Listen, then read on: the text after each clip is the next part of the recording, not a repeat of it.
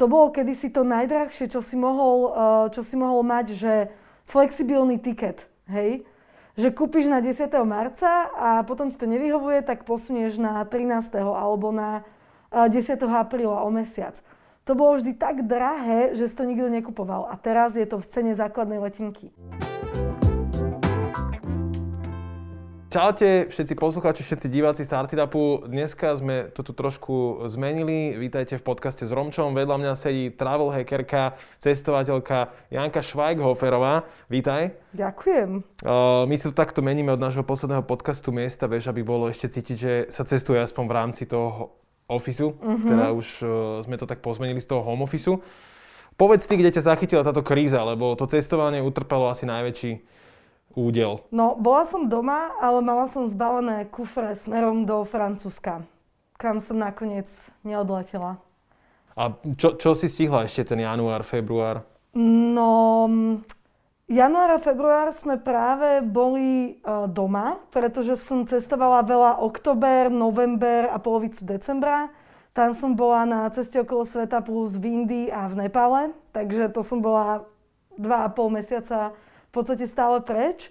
No a práve v marci sme mali s rodinou do Karibiku, Martinique a Guadeloupe a v podstate, mm, ak by sme mali letenky päť šesť dní skôr, ako sme mali, tak by sme naozaj vycestovali a potom by sme mali domáce väzenie na Martiniku. Takže to je asi, asi škoda. Asi nie. Totiž... Nechcela by si byť zavretá na Martiniku? Vieš čo, no musíš byť zavretý v hotelovej izbe alebo proste v hoteli v ubytovaní. Aha, takže to nie je taká idylka, ako si možno Mm-mm. predstavujeme, že pláž. Vôbec. Povedz nám ešte, kde je Martinik? A v Karibiku. V Kari... O, dobre, akože to patrí niekde, čo je, Kuba, um, Jamajka tam je, alebo? Tak nejak, okay. Povedzme, ale vlastne Martinik aj Guadalupe sú územia, ktoré v podstate patria nejakým spôsobom pod Európsku úniu. To sú také zámorské územia, sa volajú. Takže, takže vlastne tam platila francúzska legislatíva. Aha. Čo znamená, že to, čo bolo zavedené vo Francúzsku, tak platilo aj na Martiniku. A vlastne, ak by sme tam boli, tak v tom čase našej dovolenky by sme nemohli ísť ani k moru. Respektíve by sme museli mať priepustku. Wow. Uh, možno asi je dobré, že si... Že, že, že sa to teda nestalo všetko. Čo robí teraz travel hacker a cestovateľ, keď vlastne nemôžeš uh, cestovať a tým pádom ani hackovať? Vieš čo, mm, mení sa to, uh, buď sa cez deň venujem písaniu, lebo stále je kopec vecí, uh, o ktorých sa dá písať.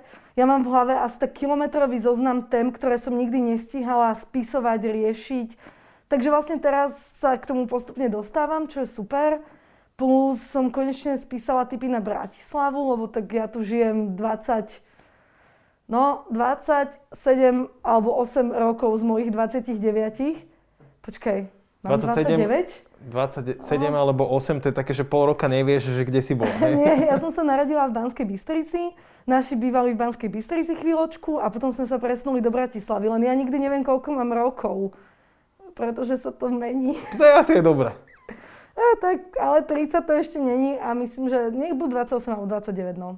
Dobre, takže cestovanie išlo bokom, ale stále máš hey, dostatok roboty, hej? Hej, že buď píšem, alebo potom sa mením na konštrukčného pracovníka a buď brúsim, alebo, alebo vyburávam steny, alebo kachličky, alebo proste takéto nejaké fyzické práce. My, my sme práce. Spolu telefonovali, takže ja viem Aha. asi, o čo ide, ale teraz sa ľudia budú hey. pýtať, že prečo brúsiš a vyburávaš kachličky? No, lebo prerávame taký jeden priestor, ktorý sme kúpili a v podstate akurát to padlo na toto obdobie. Takže, takže mne to aj celkom vyhovuje, pretože bežne by som bola teraz niekde asi, ja neviem, v Butáne alebo v Kolumbii alebo podobne. A keďže nikde necestujem, tak aspoň môžem pracovať na tom a budeme to mať skôr hotové.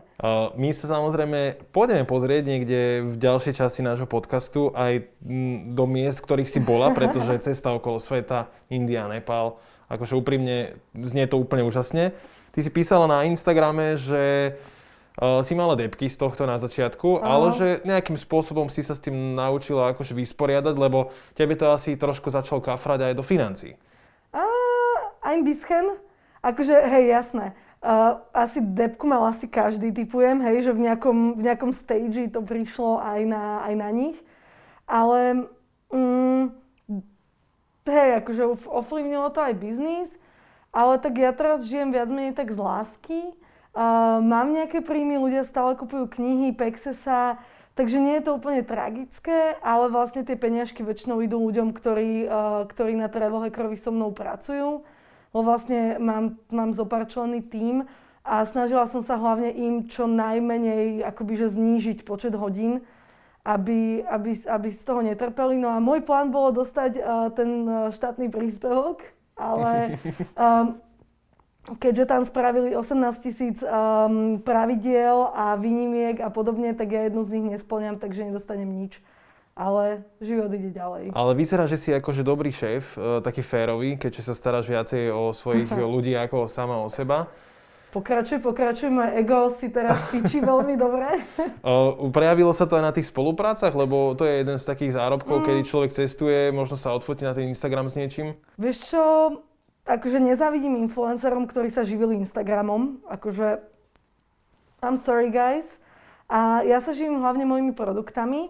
Uh, takže, takže v podstate ľudia ich kupujú menej, ale kupujú ich. A ja som mala spoluprácu vždy malinko, pretože uh, som, ja mám voči tomu takú trošku prísnejšiu politiku. A akože povedzme, že ma nikto nebude vidieť s nejakým, ja neviem, šampónom. Hej, že robím nejaké hlúpe video, ako si proste uh, umývam vlasy a potom poviem, že Dixit, kúp si to aj ty. Ideálne na cesty, žmurk. Pa, páči sa hej? Mi to, že si to povedal teraz. Hej, a, a počkaj, o, o päť rokov neskôr to na mňa niekto vyťahne, ak by som náhodou niečo také robila, no. Ale asi nie. Čiže čo vlastne ja tých spoluprác mám fakt malinko a, a vždy dávam iba také, ktoré sú spojené s cestovaním a kde proste sa tí ľudia správajú normálne a sú proste ochotní to zaplatiť, lebo akože niekedy mi príde, že Uh, poď s nami spolupracovať, vytvor nám, neviem, osem článkov a za každý ti dáme sto eur, hej, alebo niečo podobné. A samozrejme uverejní ich aj na sociálnych médiách a bude to perfektná win-win spolupráca. No, no sto eur je stále viac, ako keby ti povedali, že ti dajú krabicu. Aha, no jasné. Hej. Hej. Takže, no, dobre, beriem to, není to úplne asi vždycky úplne ideálne. Hej. Uh, nastal problém s tým cestovaním, samozrejme uzavreli sa hranice, mm, aj, aj teda Slovensko uzavrelo hranice, nemohlo sa lietať. Ty si mala kúpené letenky, už si to naznačila. Mm. Uh, poďme sa teraz pomenovať uh, tej celej problematike toho, že kopec ľudí takto ostalo visieť. Mm-hmm. V zásade majú letenky, majú nakúpené uh, ubytka. Ako si to ty riešila vôbec te, v tej prvej chvíli? No, ja som čo najrýchlejšie žiadala o refund, uh, o vrátenie peňazí, pretože ty ako cestovateľ, pasažier, máš nárok, ak ti zrušia let, uh-huh. tak máš nárok buď na vrátenie peňazí, alebo na voucher, alebo prebukovanie na, na iný dátum. A ty si môžeš vybrať. To znamená, že musíš dostať na výber z týchto dvoch možností. A čo sa snažili robiť letecké spoločnosti, bolo, že tvrdili, že keďže je toto vis maior situácia, tak oni ti nemusia vrátiť peniaze. Lenže to ide proti európskej legislatíve. V podstate celé tieto par- práva pasažierov um, sa spravujú nariadením dvestošesťdesiatjeden lomeno dvetisícštyri a tam je toto veľmi jasne písané, že máš nárok vybrať si medzi, medzi vrátením peňazí a medzi uh, voucherom. Iná situácia by nastala, ak by ti ne- nezrušili let. Prepáč, toto mm-hmm. môžem žiadať, aj keď nemám storno alebo nemám nejakú poistku? A poistenie storna je úplná blbosť. To je, to je úplne nezávislo od toho. Aha, dobre. Jednoducho tam ide o to, že ty si kúpiš letenky, tebe zrušia let a ty máš nárok na vrátenie peňazí. Ty si nepotrebuješ poisťovať storno letenky. Úplne, to je úplne zbytočné. Jasné.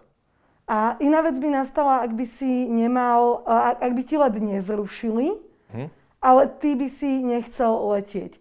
Vtedy, um, vtedy by si nemal nárok na uh, zrušenie, uh, na, na, na vrátenie peňazí. Ale poistenie storna je viac menej poistenie, mm, že ti vrátia peniaze v prípade, že zomrieš, že zomrie niekto tvoj blízky, že si závažne chorý. Hej, čiže tam, tam, ne, tam ty si nevieš poistiť. Nefunguje nič také, že ty si kúpiš teraz letenky na Maledivy, da, zaplatíš si poistenie storna a keď sa ti malodivy nebudú páčiť alebo sa nebudeš cítiť akože bezpečne, aby si letel, tak iba zavoláš do poisťovne, že viete čo, chcem zrušiť tie letenky, pošlite mi naspäť peniaze. To nefunguje vôbec, hej? Mm-hmm. Ta, také nič neexistuje. Takže tam musí byť uh, cet veľký dôvod, aby, aby akože to človeku potom vyplatili následne. Áno, a, a COVID nie je ten dôvod. Fakt nie je? Mm-mm. Nie. No, pýtam sa aj preto, mal som kamaráta, je to vždycky príbeh o tom, že som mal kamaráta, hey, uh, ktorý mal takto letieť do Talianska. Uh-huh. Um, ale v podstate hrali taký mentálny boj, ja som mal taký pocit uh, s tou leteckou spoločnosťou, ano. Že či teda oni zrušia lety a on bude mať nárok na ten refund, ano. Alebo si to zruší on sám a oni si nechajú peniaze. Uh-huh. Vieš? Takže v tomto, v tomto smere je to možno také, ty ako vnímaš vôbec to, ako sa k tomu tieto letecké spoločnosti postavili? Uh, ka- každá letecká spoločnosť ro- robila to, čo najviac vedela a ako, ako sa to len dalo. Ono treba chápať, Počkaj, že... na, aby najviac vedela, čože, zarobiť, nie, alebo výjsť v ústrety. Mm, pozri, každú tú leteckú spoločnosť chytila táto kríza v nejakú inú situáciu. Niekto mal dosť peňazí, niekto bol taký, že, mm, že s tým cashflowom to veľmi nešlo. Um, niekto má také vedenie, niekto má také vedenie. Tiež aj záleží, že kde máš support. Väčšina takýchto uh, leteckých spoločností má supporty niekde v Bangladeši, v Indii, mhm. a aby jednoducho ušetrili a tam zrazu sa všetko zatvorilo a oni prišli o support.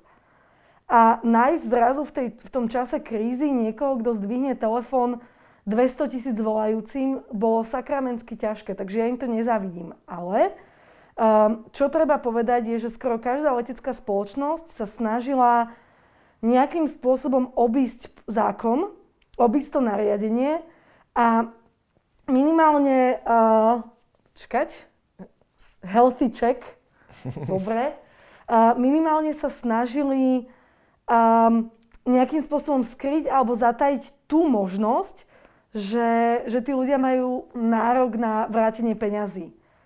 Takže ja som preto aj o tomto písala, ja mám spravený, spravené pätnásťstranové pé dé efko, ako majú ľudia postupovať, Aby, aby si to prečítalo čo najviac ľudí a aby, aby čo najviac ľudí sa domohlo tých svojich práv. A išlo tam aj o to, že skadiaľ tie spoločnosti boli, alebo či sú to nízkonákladové, alebo výškonákladové? No. Teda klasické? Hej, takto. Tu záleží. Letenku môžeš kúpiť u predajcu, alebo priamo u leteckej spoločnosti. A ak si ju kúpil priamo u leteckej spoločnosti, mal si pár bodíkov naviac a jednoduchšiu komunikáciu, pretože tie letecké spoločnosti to väčšinou zvládali lepšie ako predajcovia. Uh-huh. A predajcovia to máš napríklad, ja neviem, Expediu, máš to Flugladen, pe- máš to Travel Genio, ako? Pelikán? Áno, áno, aj a oni. To, áno, hej. Okay. No a vlastne, a keď si kúpil letenky cez predajcu, tak si narazil na, na dva problémy. Prvý je, že ako to zvládal predajca a druhý, ako to zvládala letecká spoločnosť. Keď si kúpil letenky priamo cez leteckú spoločnosť, tak si čelil iba tomu, ako to zvláda tá letecká spoločnosť.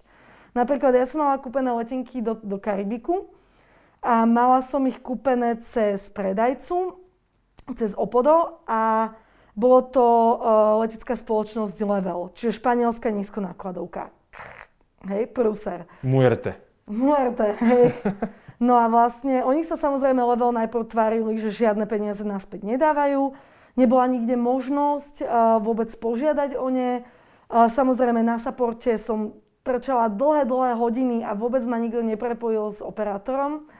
Takže vlastne uh, som, som bola v takej nejakej situácii, kedy som nevedela, že čo. A ešte funguje aj to, že ty máš najprv kontaktovať Opodo, teda predajcu, uh-huh. a ten kontaktuje za teba uh, leteckú spoločnosť, lenže zrazu mi v Opode povedali, že ty musíš kontaktovať leteckú spoločnosť, keďže oni to majú tak dohodnuté, že je to special case. Tak som kontaktovala Level, strávila som dokopy asi že dvanásť hodín na ich zákazníckej linke, kým som čakala a jedného krásneho dňa do obeda, kedy ešte možno, že v Amerike už bol večer alebo, alebo ešte, ešte proste skoré, skoré ráno, noc. A trčalo tým pádom na, na linke menej ľudí, ma spojili s operátorom a ten teda e, zadal možnosť e, vrátenia peňazí do systému a povedal, že teraz sa už len musím z, e, dovolať do Opoda a, a a tam si tie peniaze vyžiadať, aby mi ich preplatili. A hrozne dlho sa to tak ťahalo presne takto, hej. A už len získať číslo na nich, to je, to je, to je fakt, že katastrofa. Ale ja som tam mala tisíc eur, čo nie je úplne malinko. Takže, a samozrejme, že treba rátať s tým, že niektoré letecké spoločnosti skrachujú, aj niektorí predajcovia. A potom sa človek k tým, k tým peniazom už nikdy nedostane. To je presne moja otázočka, že prešli teraz asi dva mesiace, odkedy mm. to začalo, teda koniec toho februára, máme tu nejakú polku mája. Niektorí ľudia stále majú tie zájazdy, stále majú letenky, lebo mm. ich mali možno na jún, júl, august. Hej. Ty v tomto momente by si ich radšej sa snažil akože vrátiť si tie peniažky a prípadne mm-hmm. uh, prebukovať, alebo by si sa spoliehala, že už to ide do úzadia? No, záleží. Napríklad treba brať ohľad aj na tie letecké spoločnosti a na cestovky, ale čo sa týka cest, takto.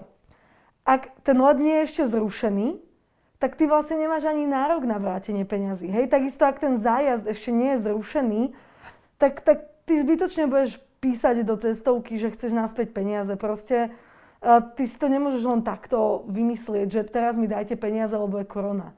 Hej. Um, ja nechápem tých ľudí, ktorí majú zájazdy na, na júl, august a píšu do cestovných kancelárií a osočujú ich, že proste, že oni sú zlí, zlá cestovka, lebo im nechcú vrátiť peniaze, hej. Júl, august, žiadna cestovná kancelária nie je povinná riešiť, ani to nedáva zmysel vôbec, aby to ešte teraz riešili. Kvôli tomu, že to je tak ďaleko? No jasné. Akože, vieš, každý predpokladá, že táto situácia čo skoro skončí. Island otvorí hranice od pätnásteho júna, rokuje sa o otvorení hraníc medzi, um, medzi uh, vé štyri, myslím. No Česko, alebo... Rakúsko, Slovensko zatiaľ. Hej, OK, tak Česko, Rakúsko, Slovensko. Um, otvorili sa medzi sebou baltické krajiny, um, Chorvátsko hovorí stále o tom, že by otvorilo hranice, čiže ono je to na spadnutie naozaj. A ja verím, že akže júl, august už bude v znamení cestovania. Otázne je, že kto pocestuje a kto nie, ale ak sa bude dať cestovať a ak už to riziko bude naozaj uh, malé, tak, uh, tak ja nevidím dôvod, prečo by cestovné kancelárie museli uh, vrácať peniaze. Mhm. Alebo proste letecké spoločnosti, aby museli uh, tiež vrácať peniaze ne, za letenky. Nemali by tam dať možno takú klauzu, lebo ty sama hovoríš, že tie cesto, tá, letecké spoločnosti trošku sa snažili vyhýbať tomu zákonu, ako sa dalo. Hej. A teraz uh, niekto môže mať strach regulérne. Je to takisto vis major, uh, teda vyššia moc, že táto situácia vôbec nastala. A napriek tomu, že oni ten let alebo ten zájazd chcú mať, tak niekto si povie, že ja to nechcem riskovať. Nemal by aj on dostať kvázi možnosť sa rozhodnúť? A väčšina leteckých spoločností má túto možnosť. Dokonca, keď teraz kupuješ letenky, tak mnoho leteckých spoločností ti predáva uh, spolu s tou letenkou v základnej cene aj možnosť zmeniť si dátum. Uh-huh.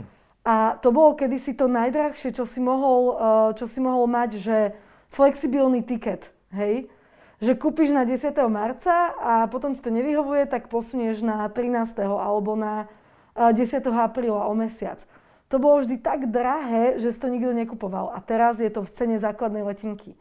Takže tie letecké spoločnosti, yes. Hej, to je super. Takže naozaj, naozaj toto je situácia, kedy kto má, kto má nejaký extra, um, extra cash a nebojí sa, tak naozaj sa teraz oplatí kúpiť nejakú vlastnú letenku v nejakej, v nejakej zlave brutálnej. A keď tam máš tú možnosť flexibility, tak ty nemáš čo stratiť. Samozrejme by som to nekupovala s nejakými pofidernými malými leteckými spoločnosťami, ale taký, že Katar alebo Emirates, oni, oni zostanú. Hej? Mm-hmm. A napríklad práve Katar má tento flexibilný tiket. Skosí to niektoré nízkonákladovky, myslíš si? Ten Level, vieš čo, počkaj, pozriem sa do mojej vešteckej gule. Čo tam vidíš? Je to nejasné ešte. Je to nejasné. Neviem, vieš. Ostáva teraz ľuďom možno iba tá možnosť fakt trčať na tej linke hodiny a žiadať v podstate svoje peniaze späť, alebo sa to zlepšuje? Myslím, že sa to zlepšuje, lebo tie letecké spoločnosti a predajcovia už mali dostatok času na prípravu, ale takisto už aj veľa ľudí je vybavených. Ale to neznamená, že stále je to, stále je to jednoduché. Mhm. Ale ešte, ešte mi napadlo k tomu, k tomu predtým, že ľudia, ktorým nebol zrušený let a chcú ho prebukovať, tak väčšina leteckých spoločností naozaj má tú možnosť, že lety, ktoré sú kúpené na tieto mesiace, môžu bezplatne prebukovať. Takže, takže naozaj letecké spoločnosti tak zmenili pravidlá v prospech cestujúcich, ako, ako sa len dalo. Ale zase na druhú stranu sa snažia zatajiť to, že keď zrušia let, tak má človek nárok na vrátenie peňazí. Čiže uh-huh. a ja by som povedala, že sa snažia prežiť, a, ale nemali by to robiť na úkor ľudí, keďže aj ľudia sa snažia prežiť. A naozaj veľa ľudí stratilo prácu, stratilo príjem a majú nakúpené letenky a oni ani len netušia, že vedia dostať peniaze naspäť. Takže túto, tento message by sme týmto radi uh, poslali do sveta. Uh, biznis je biznis, ale každý má právo mať svoje peniažky samozrejme mm-hmm. so sebou. Pristúpili k tomuto rovnako aj ubytovacie kapacity, lebo veľa ľudí malo napríklad Airbnb zabukované, mm-hmm. rôzne hotely, uh, takisto tu máme Trivago, hotels dot com, heš? Mm-hmm. Uh, Airbnb mi z tohto vychádza ako najväčší kamoš, lebo oni dali možnosť na všetky ubytovania, ktoré boli zabukované po, myslím, po pätnásteho tretieho a s dátumom pobytu do, myslím, že teraz je to pätnásteho piateho a stále sa to predlžuje. A, a majú tam bezplatné storno.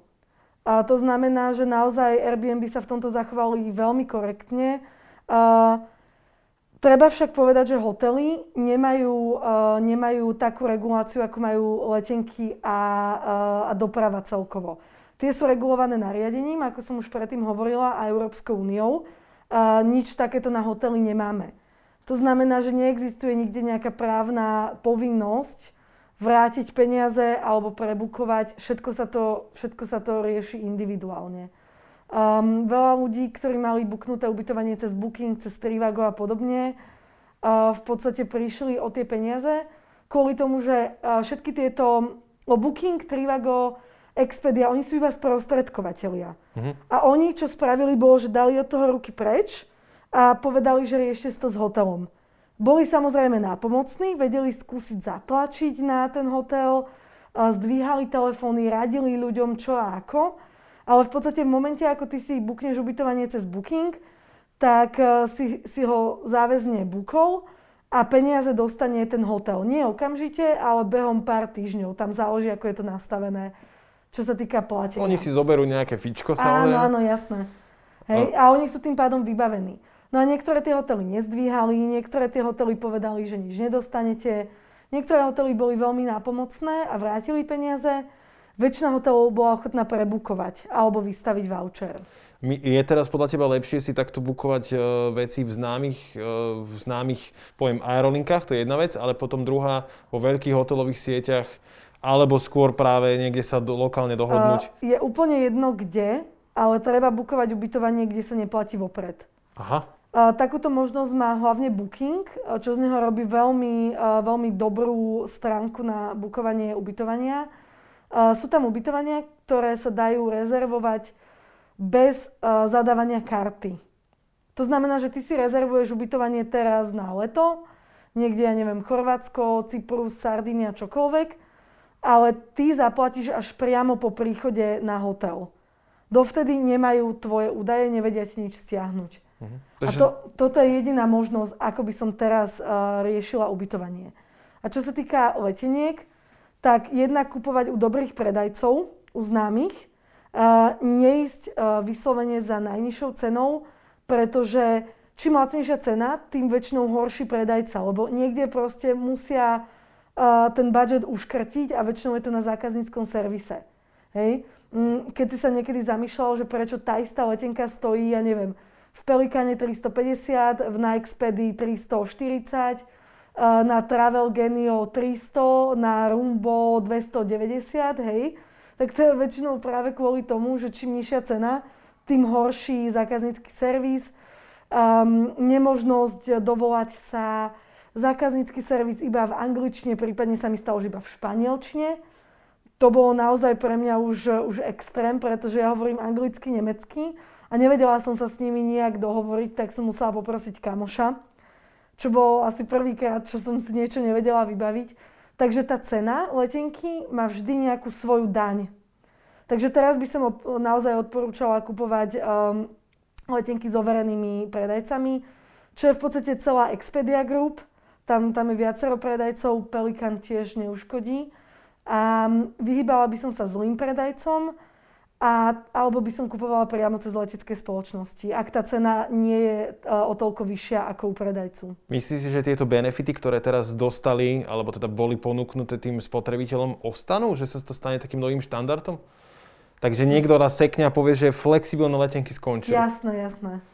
Akože ja, ja by som si želala, aby to tak zostalo, ale je naozaj už len otázkou času, kedy, uh, kedy tieto benefity skončia. Ja tipujem, že ešte tento rok to letecké spoločnosti potiahnu, pretože ľudia sú teraz naozaj vystrašení cestovať a uh, koluje strašne veľa nejakých informácií, že lietadlá sú akoby, že veľmi nebezpečné na prenos vírusu, čo, čo ale nie je pravda. Uh, o letiskách sa môžeme, môžeme baviť. Tak, a ne, t- tam to spočíva v tom, že v tom lietadle sa vlastne cirkuluje stále ten istý vzduch. Áno, je človek, ako keby... ale ten vzduch on prechádza filtrami, ktoré zabíjajú tie častice. Uh, teraz ďalšia vec je, že keď sa spýtaš ko- akékoľvek letušky alebo niekoho, kto pracuje v leteckých spoločnostiach, tak by ti ešte pred pár mesiacmi povedali, že no, ale tie filtre by sa mali čistiť, ale sa moc nečistia, hej. Mm-hmm. Aspoň ja som mala tie informácie z viacerých leteckých a, spoločností, a teda od ich za- zamestnancov. A čiže je otázne, že ako to bolo doteraz. Ale teraz si žiadna letecká spoločnosť nelajstne vykašľať sa na hygienu, pretože momentálne, čo sa naozaj stane, je, že tie lietadlá budú naozaj oveľa viac čistené. To, to je na jednej strane dobre. Podľa mňa to je super. No ale teda blbé, že to tak doteraz nebolo, samozrejme, hej, že to zanedbávali. Hej. Uh, ináč mimochodom ty máš možno už aj, že stretávaš nejakých ľudí na tých letiskách, či častejšie, keď tak často lietaš, že si povieš, že ahoj Tomás, tuto vo Švechate alebo niekde? Nie, dobre. To, to, to by len to tak napadlo, nefunguje. Že keď hovoríš, že máš kamarátov v tých leteckých spoločnostiach. Ja, tak to, to tak príde, vieš, máš cestovateľský blog, um, niečo napíšeš, niekto ti napíše, že to nie je úplná pravda, povie ti, že, že je táto baba letuška, alebo chalan je letuš, stevár, a vysvetlí ti, ako fungujú veci. Takže ono, ono to tak v rámci sociálnych médií skôr funguje, že som vlastne vďaka blogu naďabila na veľmi takých v pohode a zaujímavých ľudí, ktorí boli ochotní zdieľať informácie, ktoré uh, sú z prvej ruky, povedzme. Uh, vieš ty o ďalších krajinách, ktoré sa chystajú otvárať? Ktoré ako budú, okrem Islandu, uh-huh. možno takým tým zaujímavým miestom, že možno, že tam by som sa sústredil? No, vieš čo, myslím, že, tie, myslím, že som ich už vymenovala. Uh-huh. Tie baltské krajiny, chystá sa, chystá sa túto naša susedná, susedná koalícia. Um, To, to, Chorvát, to Chorvátsko je také ešte asi neúplne potvrdené. O Chorvátsku som posledný týždeň nič nepočula, ale po, poviem pravdu, že napríklad včera som brúsila trámy, tak som moc nepozerala aktuality. Takže, to, to, takže možno, ale nie je nič také, čo by bolo už potvrdené. Dobre, uh, poďme sa pozrieť ešte na to. Uh, veľa ľudí sa, sa chystá tráviť tú dovolenku práve na Slovensku, mm-hmm. lebo si povedia, že Uh, samozrejme, neopúšťam hranice, je to istejšie, ten pohyb tu je už ako voľný. Uh, ako to ty vnímaš, ako to ty vidíš? Uh, Leto jasné. Na Slovensku, pre teba je to ako? Nezvyčajné. Uh, veľmi nezvyčajné, keďže v lete som vždy uh, bola kadetade, hlavne v Európe a niekde pri mori. Ale ja to beriem ako super možnosť spoznať, spoznať krajinu. Popravde, uh, u mňa je cestovanie o nových veciach a o novej perspektíve a naozaj ma ťaha niečo iné, takéto exotické. Takže Slovensko nie je stále ani teraz na mojom najvyššom piedestáli, ale samozrejme určite pôjdeme na nejaké mini výletiky, ale pre mňa, pre mňa je to moja rodná krajina, ktorú mám veľmi rada. Skúšala som žiť v Nemecku, skúšala som byť dlhšie v zahraničí, nikdy sa to uh, neosvedčilo. Naozaj tu som rada, tu sa cítim doma, ale cestovať celý, ce, celé dva mesiace po Slovensku a zrazu premeniť celý blog na Slovensko hacker, um, to asi nebude úplne, úplne to moje. Ja sa naozaj teším, kedy sa otvoria hranice a kedy sa bude dať ísť znovu do zahraničia. A bez toho, aby som si um, nevážila Slovensko, ja mám Slovensko veľmi rada, ale zahraničie je to, čo mňa láka oveľa viac. A treba povedať, že teraz, odkedy sa začnú otvárať hranice, možno nejaký prvý rok, budeme vo svete vnímať niečo úplne, úplne netradičné, nové, a to svet bez turistov. Alebo teda bez nás turistov. Takže to budú také, také tie volavky, ktoré tam tak chodia samé, hej? Ja si to predstavujem, ako by sme sa vrátili v čase do, do nejakých minulých desaťročí, kde cestovanie bolo luxus a kde to bolo niečo naozaj netradičné. A ja verím, že nájdem svet taký poloprázdnejší, bez davov. Napríklad si predstavujem, že prídem do Ríma k Fontane di Trevi alebo pôjdem do Vatikánu. A nebude tam dvojkilometrový rad na vstup. Mm, to ináč, by the way, Fontana di Trevi bola presne tá vec, na ktorú som myslel, že toto je možno tá pozitívna správa. Hej. Uh, myslíš, že sú aj také zabudnuté kúty stále vo svete, ak máš nejaké no, tipy? Uh, kam by si človek mohol ísť, keby, keby mohol cestovať, ale že také solo, hej, že nebude tam veľa ľudí. Kde sú také krajiny? Uh, Island, Azory, jednoznačne. A celkovo budú teraz podľa mňa vyhľadávanejšie a bezpečnejšie ostrovy, pokiaľ ten ostrov nebude zrovna ohnisko nákazy. Ale jednoducho ten ostrov je ohraničený vodou, máš tam menej ľudí väčšinou, obyvateľov, máš to nejakým spôsobom ohraničené a je to ľahko regulovateľné. Mhm. Takže, takže to mi príde ako bezpečnejšie voľby a naozaj také... Um, Uh, Fajerské ostrovy, alebo prípadne nejaké uh, karibské ostrovčeky, kým sa tam vrátia také tie masové turizmy. Alebo potom, čo môže byť veľmi zaujímavé, také tie stan krajiny, len tam treba dávať bacha na to, že aká je tam reálna nákaza, pretože niektoré tie postkomunistické krajiny nie tak veľmi pravdivo hovoria o počte nakazených. Dokonca v jednej z nich sa, myslím, zakázalo zákonom Um, písať a hovoriť a vyslovovať uh, korona, covid a všetko, to, všetko spojené s, uh, s touto našou krízou. Neviem, či to bolo Bielorusko, ne, nechcem tak hovoriť. Bielorusko malo oslavy veľké uh, konca áno. Vojny, mm. Čo je teda na jednej strane fajn, že oslavujú takúto peknú vec, ale uh, asi to nie je úplne najvhodnejšie mať takéto masové zhromaždenie. My, my, aj my sme postkomunistická krajina, našťastie sme sa možno posunuli k tým mm. smerom, že naši politici nosia rúška a snažia sa toto celé tak poňať zodpovednejšie, samozrejme. Uh, ty si spomínala na začiatku, poďme sa trošku zasnívať teraz. Spomínala si cestu okolo sveta, aha, Indiu, Nepál. Cítila si sa ako z verného knihy? Keď si, keď si šla okolo toho, okolo toho sveta? Áno. Vieš, cesta okolo sveta. Ja verná. Viem, ale ja neviem, či som niekedy čítala tú knihu. Viem, že sme to mali ako povinné čítanie, ale ja som si vždy stiahla z referátov nejaký obsah a, a som to pretvorila vlastnými slovami. Takže myslím, že som to ani nečítala. Skús pretvoriť vlastnými slovami túto tvoju cestu teda. No, bolo to masakrálne, strašne rýchle, lebo to bola cesta okolo sveta za tri týždne. Aha.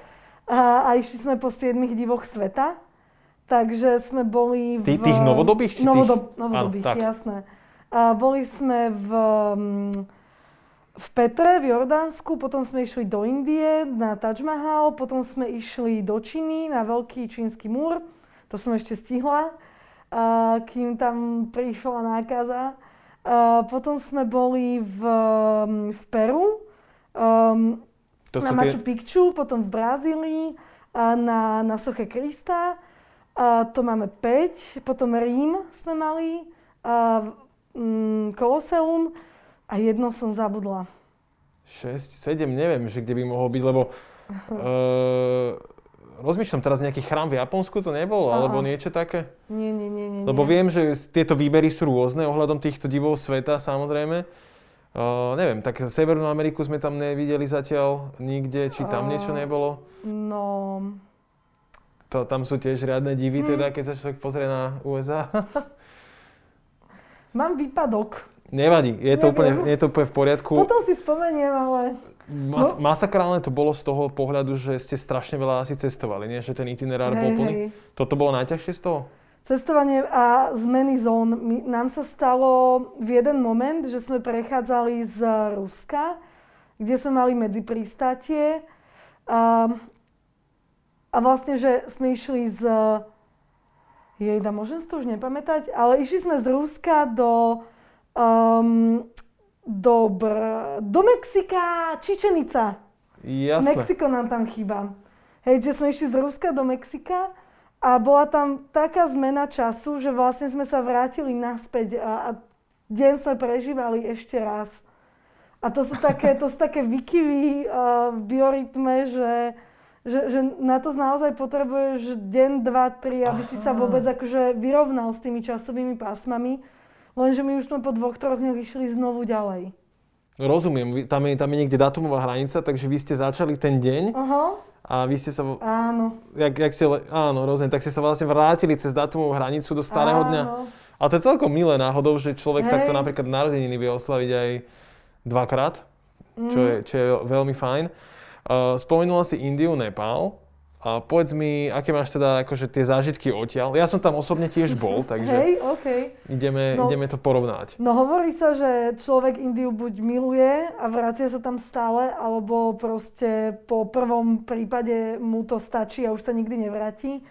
No India je prvá krajina, kam už nikdy nechcem ísť. Dobre, takže... vysvetli. Neviem, príde mi to, že... Takto, ja som bola na severe Indie. Čo je pomerne uh, rozdielne ako byť napríklad v Goa. Hej. Dobre, a sever, tu sa bavíme New Delhi a vyššie? Hej, New Delhi a potom sme išli, my sme išli po buddhistických pamiatkách a išli sme vlastne, z New Delhi sme leteli do Agry, a potom sme, a potom sme leteli a, do...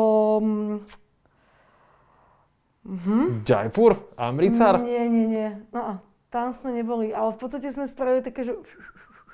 OK. A išli sme hore do Nepálu autobusom. Aha, no ja som paradoxne navštívil tiež tento sever Indie, okay. čo bol Ladak. Tam a... sme tiež neboli, ale chceli sme. Je to mimochodom ako veľmi pekné, je to samozrejme horské, hey. takže tá kultúra ano. tam je trošku iná. Nie je tam možno hey. až taká veľká masovka, ako je to napríklad v tom New Delhi, ale... Uh, ale teda takto, ja osobne, mne sa India veľmi páčila, ah, práve okay. že uh, som ochotný prežiť ten smrad, uh, tie nižšie okay. nároky na hygienu, samozrejme tie hotely sú tam v rámci medzi už v pohode. Hey. Uh, teba čo tak najviac kultúrne šoklo?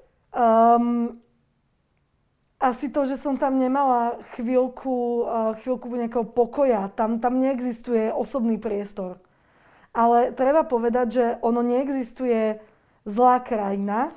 Existujú len zlé očakávania. A ja som prišla do Indie prepracovaná, chcela som vyslovene nejaký um, detox od sociálnych médií. Ja som tam tri týždne nemala vôbec telefon. Žiaden Instagram, žiaden blog, žiaden Facebook, nič vôbec. Úplne odstrihnutá som bola.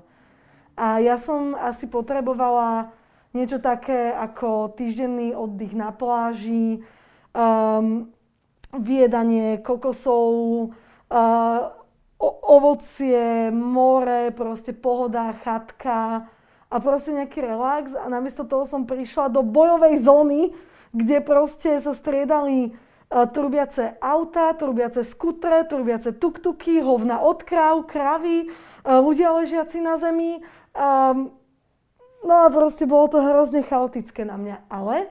Viem si predstaviť, že ak by som tam prišla oddychnutá, ak by som tam prišla za tým, že naozaj to tam ideme spoznávať a idem proste vidieť to nové, tak by som mala úplne iný zážitok. Je to určite dobrodružná krajina, takže hej. kto chce zažiť niečo netradičné, ja veľmi odporúčam. Ten Nepál bol u teba uh, viacej možno nejaký horský spoznávací, lebo máme tam Himalaje. Uh-huh. My sme v Himalajách neboli. Tým, že sme išli po tých buddhistických pamiatkách, tak vlastne tam sme v podstate boli v Lumbini. Myslím, že to je ešte India, alebo už Nepal. To je, je, je, je to niekde pri hranici. Tá, tam je mnoho kláštorov. A Lumbi, takých, Lumbini že... znie tak taliansky trošku. nie, nie. Tá, tam, to je v podstate mesto, kde má každá nejaká buddhistická vetva svoj kláštor a je to v takom akoby pr- uh, jednom komplexe. A sú to všetko sice iba napodobeniny, ale je to veľmi zaujímavé pre, uh, pre taký všeobecný rozhľad. Takže tam sme boli, potom sme boli v Pokhare a potom sme boli v Katmandu. Katmandu inak bolo pre mňa nádherné mesto, naozaj, že jedno z mála hlavných miest, ktoré naozaj stojí za to navštíviť kvôli tomu, čo tam, čo tam je, aj napriek tomu všetkému vzruchu a A, a smogu, že, že Katmandu, Katmandu bolo naozaj super. Ono tam bolo aj zemetrasenie v Katmandu, malé historické okienko, mm. takže pár tých chrámov dostalo zabrať. Hej, a ešte ja, stále nie sú opravené. No áno, ja som to tiež videl asi teda rok a pol dozadu. Mm-hmm. Uh, prišlo mi to ináč také podobné tej Indii, tak som teraz taký zmetený trošku z teba, že že na jednej strane tá India nie Aha. a Katmandu áno, lebo presne smog, prach, skutre, tuk-tuky, ľudia. Mňa, na mňa dokonca ako chodili ľudia, ponúkali mi na ulici drogy. Aha, akože takým okay. štýlom, že raz za päť metrov, hej? To je sranda. Um, ja som videla veľký rozdiel v ľuďoch. Tí boli úplne kamarátsky, veľmi, veľmi v pohode. Totiž ja som s Indou mala pocit, že oni nerobia nič nezištne. Vždy keď, vždy, keď ma nejakým spôsobom oslovili, tak to bolo buď kvôli tomu, že by chceli niečo predať, že chceli peniaze, že chceli pozvanie na kávu alebo na jedlo, alebo proste, že chceli iba, aby ich kamaráti videli, že sa bavia s niekým európskym, spraviť si nejaké fotky, hej. A, a eventuálne oni sa chceli dosť dostať do Európy. A ťahali informácie, ako, kam sa dostať, ako je to s vízami. Oni si mysleli, že my nejak budeme vedieť, ale úprimne ja neviem vôbec, ako sa tak Ind dostane um, na Slovensko, čo sa týka trvalého pobytu, alebo aspoň prechodného. A keď sme prišli do Nepálu, tak tam tí ľudia boli oveľa milší a pohodovejší a naozaj, keď sa aj zastavili, tak od nás nič nechceli, proste pomohli nám vyslovene, aby, aby nám pomohli a nie preto, aby oni z toho profitovali. Keby si mala z toho Katmandu vybrať také nejaké dve destinácie? Mm, Svajambu, uh, veľký, veľký chrámový komplex na, na hore, odkiaľ je nádherný, nádherný výhľad. A potom historické mestečko, um, nespomeniem si, ale ako sa volá. Uh, to sú ke- ťažké názvy. Hej, ke- kedysi to bolo samostatné mesto a potom sa pričlenilo ku Katmandu, ale sídlia tam výrobcovia sloh buddhistických a naozaj pre mňa to bolo akoby z iného sveta. Naozaj generácia po generácii po generácii tam vyrába uh, buddhistické sochy um, a je to, je to fantastické vidieť, ako to robia, ako to predávajú. Mali tam naozaj dvoj-, štvormetrové sochy, ale aj také úplne malinké a takisto táto časť oplývala neskutočnou históriou.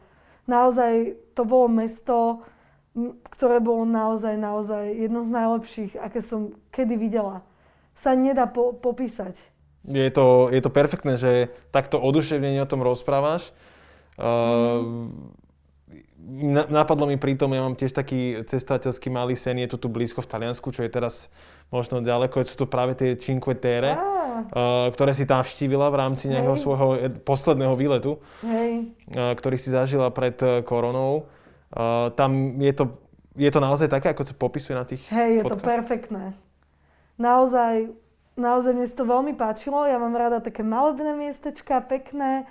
A tým, že sme tam boli vo februári, tak sme tam naozaj boli skoro sami. A mali sme tam pätnásť až dvadsať stupňov, čo je veľmi príjemná teplota. Uh, oplatí sa tam ísť určite mimo sezóny, mimo hlavnej sezóny. Teraz to bude úplne jedno, kedy tam pôjdeš, lebo do Talianska sa budú ľudia veľmi báť ísť. Aj keď to možno nie je tak úplne podložené, pretože Cinque Terre bolo mimo toho ohniska, nemali, myslím, že nemali tak veľa prípadov, ale posledný mesiac som to nesledovala.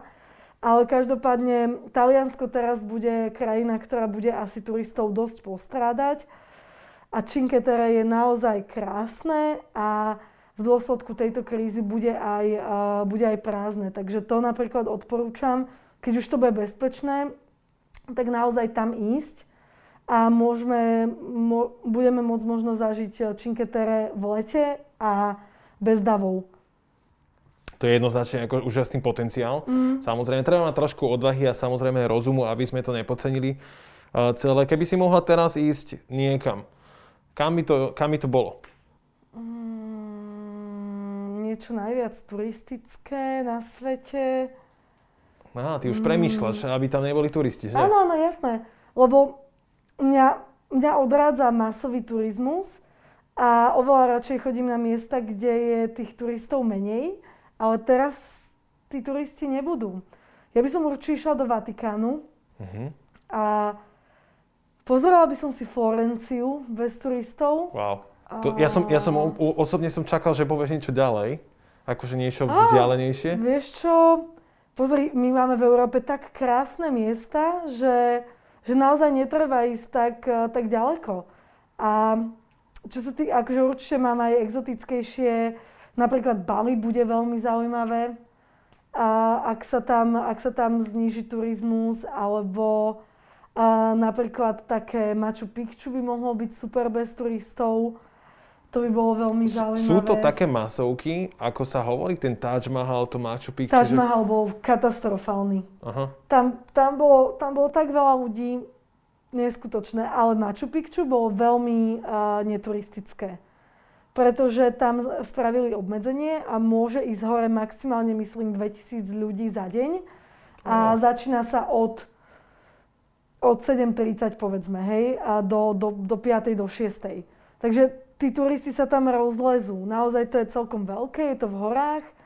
Takže, takže tam som nemala pocit masového turizmu. Uh, ešte posledná otázočka. Nevadí ti chodiť na niektoré miesta aj dva tri razy? Možno? Nevadí, ale väčšinou to nerobím. Ale napríklad na Island som sa vrátila, pretože to bolo fascinujúce. Na Azory by som sa veľmi rada vrátila, do Peru by som sa určite vrátila. Takže skôr by som povedala, že ja tak akoby preskúmavam uh, krajiny, ktoré sú zaujímavé a keď ma niečo zaujíme, tak sa rada vrátim. Ale napríklad do Paríža by som sa už nevrátila, maximálne na prestup uh, na letisko. Uh, vedieš strašne dobrodružný život. Možno, možno teraz pozastávaný, ale tým, že veľa ľudí pracuje, sedí v ofisoch celé dni, hovorí sa, že uh, pracuješ, aby si dovolenkoval, alebo dovolenkuješ na to, aby si pracoval, hej? Takže to sú také dva rôzne pohľady.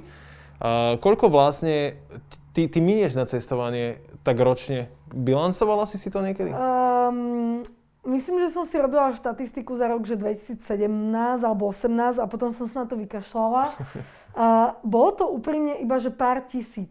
Pár tisíc je tri Aha. alebo deväť? Uh, okolo päť, myslím. Okolo päť. Uh-huh. A je to kvôli tomu, že jednak, no, mám všetky triky, ak sa dá testovať teda uh, aj lacno, uh, ale tiež mám uh, Airbnb kredity, um, letenky, keď si kúpim, tak naozaj skúpim dobrú cenu, lebo poznám, čo je dobré, čo je zlé.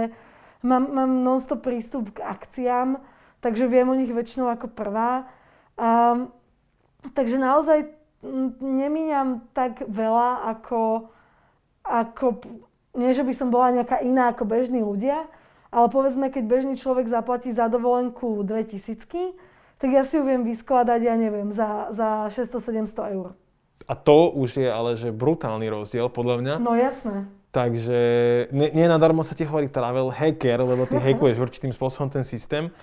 Uh, Janka, veľmi pekne ďakujem za aj to rozprávanie o tých tvojich zážitkoch, aj to, ako vlastne by mali ľudia riešiť súčasnú situáciu. Mm. Uh, určite sa asi viac dozvedia na tvojom blogu. Hej. A ak chcete cestovať za štyridsať percent klasické ceny, tak um, určite sledujte Travel Hacker. A niekedy je to ešte viac. Janka, ďakujem ti veľmi pekne. Ďakujem. Prajem ti, nech čoskoro opäť vyrazíš na cesty, aby sme sa mohli tešiť aj my proste z tých uh, impulzov a o tom, že kam sa dá cestovať a za aké dobré peniažky. Ďakujem ti ešte raz. Ďakujem. Vám, milí poslucháči, prajem ešte pekný deň a vidíme sa možno o pár mesiacov, o mesiac, neviem, niekde na dovolenke pri mori. Pevne verím. Čaute.